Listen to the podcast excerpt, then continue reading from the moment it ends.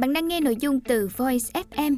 Hãy lên App Store tìm V O I Z và cài đặt ngay để tận hưởng hơn 10.000 nội dung chất lượng cao có bản quyền nhé.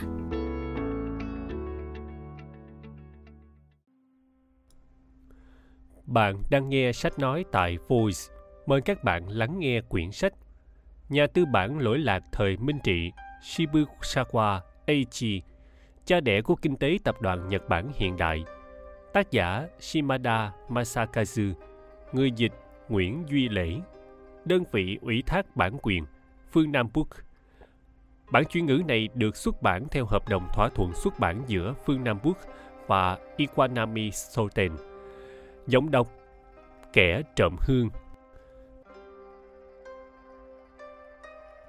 Lời giới thiệu có rất nhiều người đã đóng góp cho sự hình thành một đất nước Nhật Bản hiện đại trong các lĩnh vực như chính trị và tư tưởng, nhưng chỉ có rất ít người có những đóng góp quan trọng cho nền kinh tế, đặc biệt là trong lĩnh vực kinh doanh. Trong bối cảnh đó, Shibusawa Eiichi 1840-1931 là một trường hợp ngoại lệ. Theo nhà kinh tế học Tsuchiya Takao, 1896-1988, người được xem là một chuyên gia hàng đầu về nghiên cứu Shibusawa. Shibusawa đã đạt được danh tiếng là nhà lãnh đạo tối cao của nền tư bản Nhật Bản. Với ấn tượng phổ biến về ông như là một nhà lãnh đạo cao quý và vị tha đã chủ trương kết hợp luân lý và đạo đức kinh doanh. Tuy vậy, khi so sánh với những người sáng lập ra những công ty hàng đầu Nhật Bản như Iwasaki Yataro 1835-1885 của Mitsubishi, Matsushita Konosuke 1894-1989 của Panasonic, Morita Akio 1921-1999 của Sony và Honda Soichiro 1906-1991 của Honda Motor. Với vô số câu chuyện về họ thì Shibusawa ít được biết đến hơn – kể cả tại Nhật Bản và ở nước ngoài. Lý do có lẽ là ông không xây dựng một Zaibatsu, tập đoàn tài chính hay một tổng công ty cụ thể được quốc tế nhìn nhận.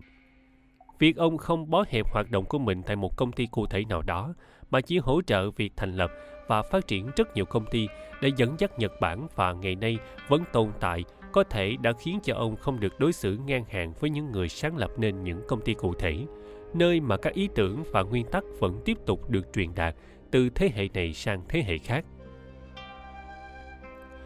Dẫu vậy, tại nhiều nơi khắp nước Nhật, người ta vẫn thấy những pho tượng Shibusawa trang trọng bằng đồng được dựng lên không chỉ ở quê nhà của ông hay tại những cơ ngơi và trụ sở các công ty mà ông đã sáng lập, mà còn tại một góc của khu tài chính Kabutocho và trong khuôn viên các trường kinh doanh hàng đầu trong nước cũng như tại cơ sở phúc lợi xã hội lớn nhất Nhật Bản Hirai Takada 2014. Chưa từng có một nhân vật nổi tiếng nào của Nhật Bản được dựng tượng đồng ở nhiều nơi như vậy. Điều này cho thấy sự đa dạng và số lượng những lĩnh vực mà những ý tưởng và hành động của Shibusawa được đánh giá là xứng đáng để ghi nhớ. Liệu có những lãnh đạo doanh nghiệp nào bên ngoài Nhật Bản có thể so sánh với Shibusawa về tầm vóc và phong cách những thành tựu của ông? Giáo sư Geoffrey G. Jones thuộc trường Đại học Kinh doanh Harvard, người đã cùng với tôi tham dự vào một dự án quốc tế nghiên cứu về những liên đới của Shibusawa trong thời đương đại, đã giới thiệu một số gương mặt lãnh đạo doanh nghiệp không phải là người Nhật, cũng như Shibusawa đã có ý tưởng thực hiện điều lợi cho xã hội qua việc tích tụ sở hữu tư nhân. Jones 2014 Ở Anh Quốc, họ giới thiệu nhà sản xuất gốm sứ Josiah Wedgwood 1730-1795, nhà sản xuất sô-cô-la George Cadbury 1839-1922 và nhà sản xuất xà bông William H. Lever 1851-1925. Ở Mỹ, người ta liệt kê gia đình Houghton của công ty Corning Inc. Milton S. Hershey 1857-1945 của công ty Hershey George Pullman 1831-1897 của công ty Pullman, Henry John Haynes 1844-1919 của công ty H.G. Haynes và ông trùm sắt thép Andrew Carnegie 1835-1919 cùng với John D. Rockefeller 1839-1937, Henry Ford 1863-1947 và Conrad Hilton 1887-1979 là những người đã thành lập những tổ chức phúc lợi để hoàn lại lợi nhuận của họ cho xã hội. Mặc dù những doanh nhân đó có thể sánh ngang với Shibusawa về mặt thành tựu, nhưng giáo sư Jones nêu ra một khía cạnh quan trọng khác trong những hoạt động của Shibusawa. Cụ thể là chúng được phát xuất từ những giá trị thế tục của khổng giáo mang tính chất triết lý hơn là tôn giáo, trong khi những hoạt động từ thiện của những nhà doanh nghiệp phương Tây nêu trên có nguồn gốc từ Kitô giáo. Một nhà tư vấn về quản trị kinh tế tư nhân và tác giả của nhiều sách bán chạy về kinh doanh, Peter Drucker đã mô tả Shibusawa và Iwasaki Yataro, người sáng lập nên tập đoàn Mitsubishi, với những thành tựu của họ trên cương vị doanh nhân, bằng những lời lẽ sáng lạng như sau. Những thành tựu của họ ấn tượng hơn hẳn của Rothschild, Morgan, Kurb hay Rockefeller. Hai người này giữa họ đã thành lập nên khoảng 2 phần 3 số doanh nghiệp sản xuất và vận tải ở Nhật Bản. Không có hai người nào khác trong bất kỳ một nền kinh tế nào có được sự tác động tương tự. Drucker, 1969 Có thể ý nghĩa về Shibusawa, một nhà lãnh đạo doanh nghiệp đã giúp kéo Nhật Bản đi theo con đường hiện đại hóa, đã không được truyền tải một cách đúng đắn vì hình ảnh được tạo dựng xung quanh ông vốn mờ ảo không rõ ràng.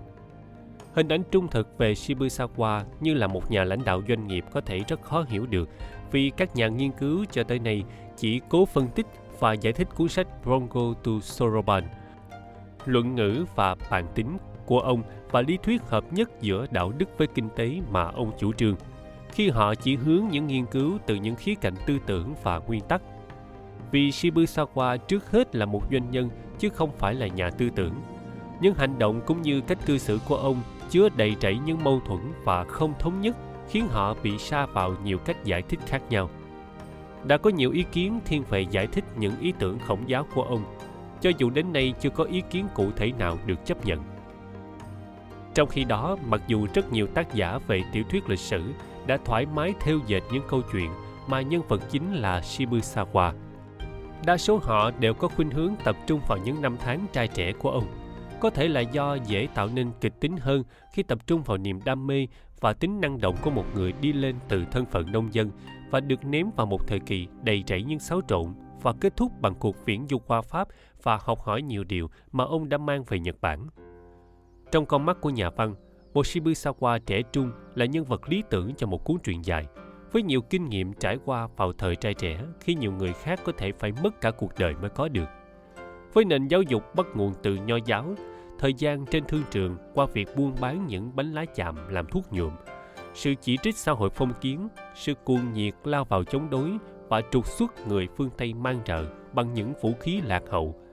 Công việc của một nhân viên kinh tế cho gia tộc Hitotsubashi, sự thích thú lối sống phương Tây trong chuyến đi Pháp, sự thiết lập một mạng lưới quan hệ cá nhân trong chính quyền minh trị mới mẻ và những kinh nghiệm phát thảo, những chính sách kinh tế trong thời gian ở đây – đối với một nhà viết truyện chỉ là điều bình thường khi bị thúc đẩy kể về câu chuyện một cậu bé nhà quê phải chống chọi trong cơn bão táp với nhiều xáo trộn xảy ra trong xã hội Nhật Bản vào những năm cuối cùng của thời kỳ mạt phủ Tokugawa, rồi vươn lên trong cuộc sống và sử dụng những kinh nghiệm bản thân như một nguồn tài nguyên cho những thành công sau này trong thế giới kinh doanh.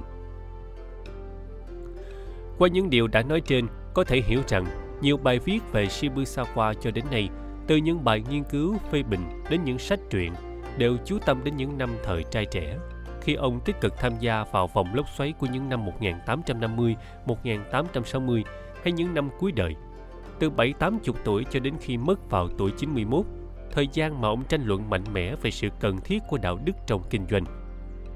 Những hoạt động như là một nhà lãnh đạo kinh doanh trong những năm mà người ta ở vào thời kỳ sung mãn nhất, nghĩa là từ tuổi 30 đến 60, thường có khuynh hướng bị bỏ qua. Cho dù danh tiếng của ông trong xã hội xuất phát từ những doanh nghiệp thành công được thành lập vào thời gian này.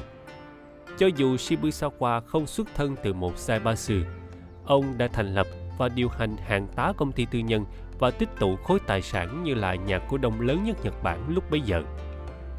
Khi những công ty mà ông có liên quan được niêm yết trên sàn chứng khoán, chúng có thêm nhiều cổ đông khác với những quyền lợi đối chọi nhau.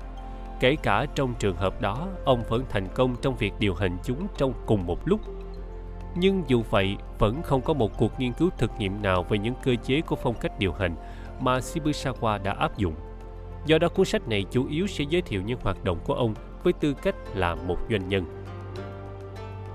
Hơn nữa, Shibusawa không chỉ điều hành một cách khéo léo những công ty ông có liên quan, mà còn tích cực lên tiếng về những chính sách kinh tế của quốc gia và trong một chừng mực nào đó đã tạo ảnh hưởng đến chúng và đã nhiệt tình lao mình vào sự nghiệp phát triển tài nguyên con người qua các công ty công ích xã hội và giáo dục.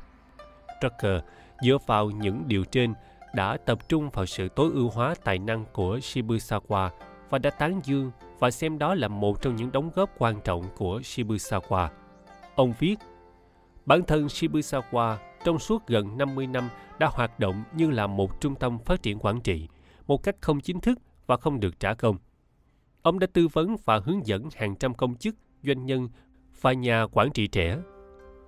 Ông ta đã tổ chức một cách không mệt mỏi với những chương trình đào tạo và câu lạc bộ quản trị và chủ xướng các khóa huấn luyện, hội thảo và nhóm thảo luận đủ các loại hình. Trucker, 1969 Chúng ta hãy quay lại với nhận thức của giáo sư Jones về những điều này. Trong những thập kỷ qua, mặc dù đã có sự hệ thống hóa những thảo luận về trách nhiệm xã hội của doanh nghiệp, Corporate Social Responsibility, nhưng nhiều vụ bê bối lớn tại các công ty tầm vóc vẫn tiếp tục gia tăng và chế độ tư bản được xem như là đang đối mặt với khủng hoảng. Nhờ nhận thức được rằng trách nhiệm xã hội của doanh nghiệp Sierra không thể đơn thuần giải quyết các vấn đề này. Ý tưởng về xây dựng giá trị chia sẻ CSV do giáo sư Michael E. Porter của trường kinh doanh Harvard đề xuất đã nêu ra sự cần thiết phải đặt những vấn đề xã hội vào cốt lõi của kinh doanh. Nói cách khác, logic của việc sắp xếp lại một cách thực tiễn phần chủ yếu của lý tưởng đối lập với phần ý thức hệ là rất có ý nghĩa và chính Shibusawa, người đã thành công trong việc này, đã cung cấp nhiều ý tưởng quan trọng cho thế giới ngày nay. Jones 2014 Tôi muốn làm sáng tỏ một điều ở đây.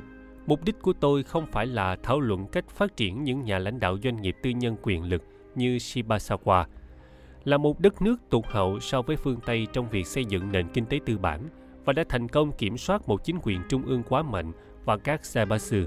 Hình mẫu Nhật Bản đã cung cấp cho chúng ta những manh mối quan trọng và đầy ý nghĩa về vấn đề làm thế nào để các quốc gia mới nổi, nơi mà các chính quyền và những tập đoàn kinh tế giống như các Zaibatsu vẫn đang rất mạnh, có thể tìm ra chỗ đứng thích hợp cho mình trong bối cảnh hệ thống tư bản toàn cầu hiện nay. Tránh né vấn đề này chỉ làm cho càng khó tìm những giải pháp, trong khi không loại trừ khả năng những nhà lãnh đạo doanh nghiệp như Shibusawa với đầu óc nhân bản và những nguyên tắc cao thượng có thể xuất hiện tại các quốc gia đó. Điều quan trọng là tạo ra một môi trường trong đó những nhà quản lý doanh nghiệp tin tưởng vào ý tưởng của Jones là thực hiện phúc lợi xã hội qua việc tích tụ sở hữu tư nhân xuất hiện tại những nước đó ở mọi cấp độ, từ những đại công ty cho tới những nhà khởi nghiệp. Và những ý tưởng này sẽ thấm nhuận vào mỗi công ty như là một nguyên tắc tổ chức.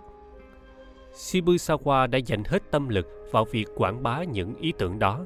Mặc dù ông không thành công hoàn toàn, nhưng những ý tưởng của ông đã bắt rễ vào giới doanh nghiệp Nhật Bản đến độ hiện nay chúng được xem như là những đặc trưng của các công ty Nhật.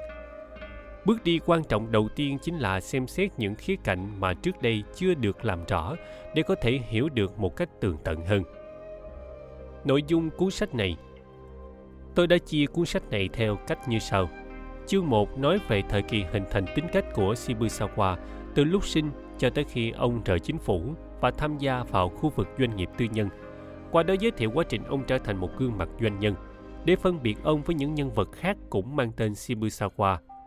Trong chương này tên Eiji sẽ được sử dụng thường xuyên hơn.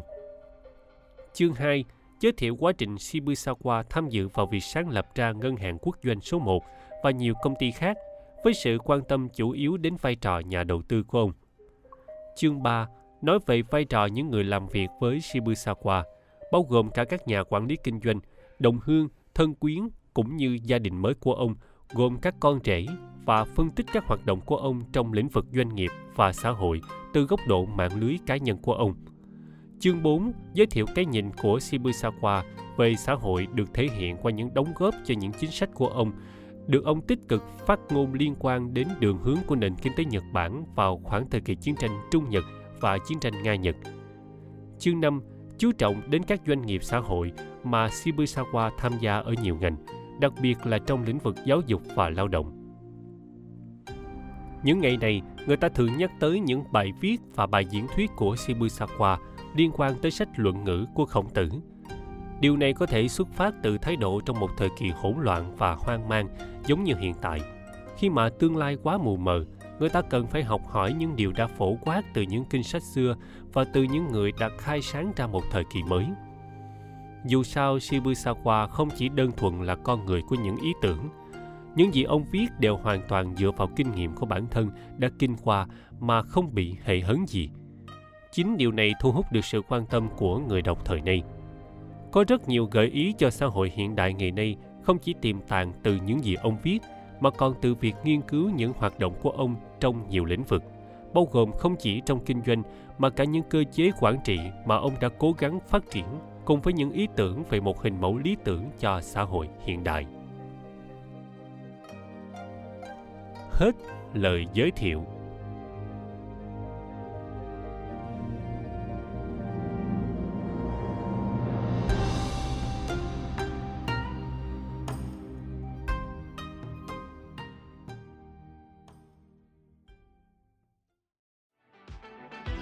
Voi FM Ứng dụng sách nói chất lượng cao, Kho sách nói lớn nhất Việt Nam. Từ các tác giả sách bán chạy nhất, Cùng nhiều thể loại nội dung khác. Podcast, sách tóm tắt, truyện thiếu nhi, thiên và ngủ Chia theo các hạng mục dễ tra cứu Và được thể hiện qua các dòng đọc mượt mà Hẹn giờ tắt để nghe trước khi ngủ Điều chỉnh tốc độ nghe phù hợp với bản thân tải xuống để nghe không cần mạng. Chế độ lái xe, thao tác đơn giản và an toàn. Gần 20.000 người đã sử dụng và hài lòng. Còn bạn thì sao? Tải ứng dụng Voi FM trên App Store hoặc Google Play để được nghe thử miễn phí ngay hôm nay. Voi FM, lắng nghe mọi lúc, bên bạn mọi nơi.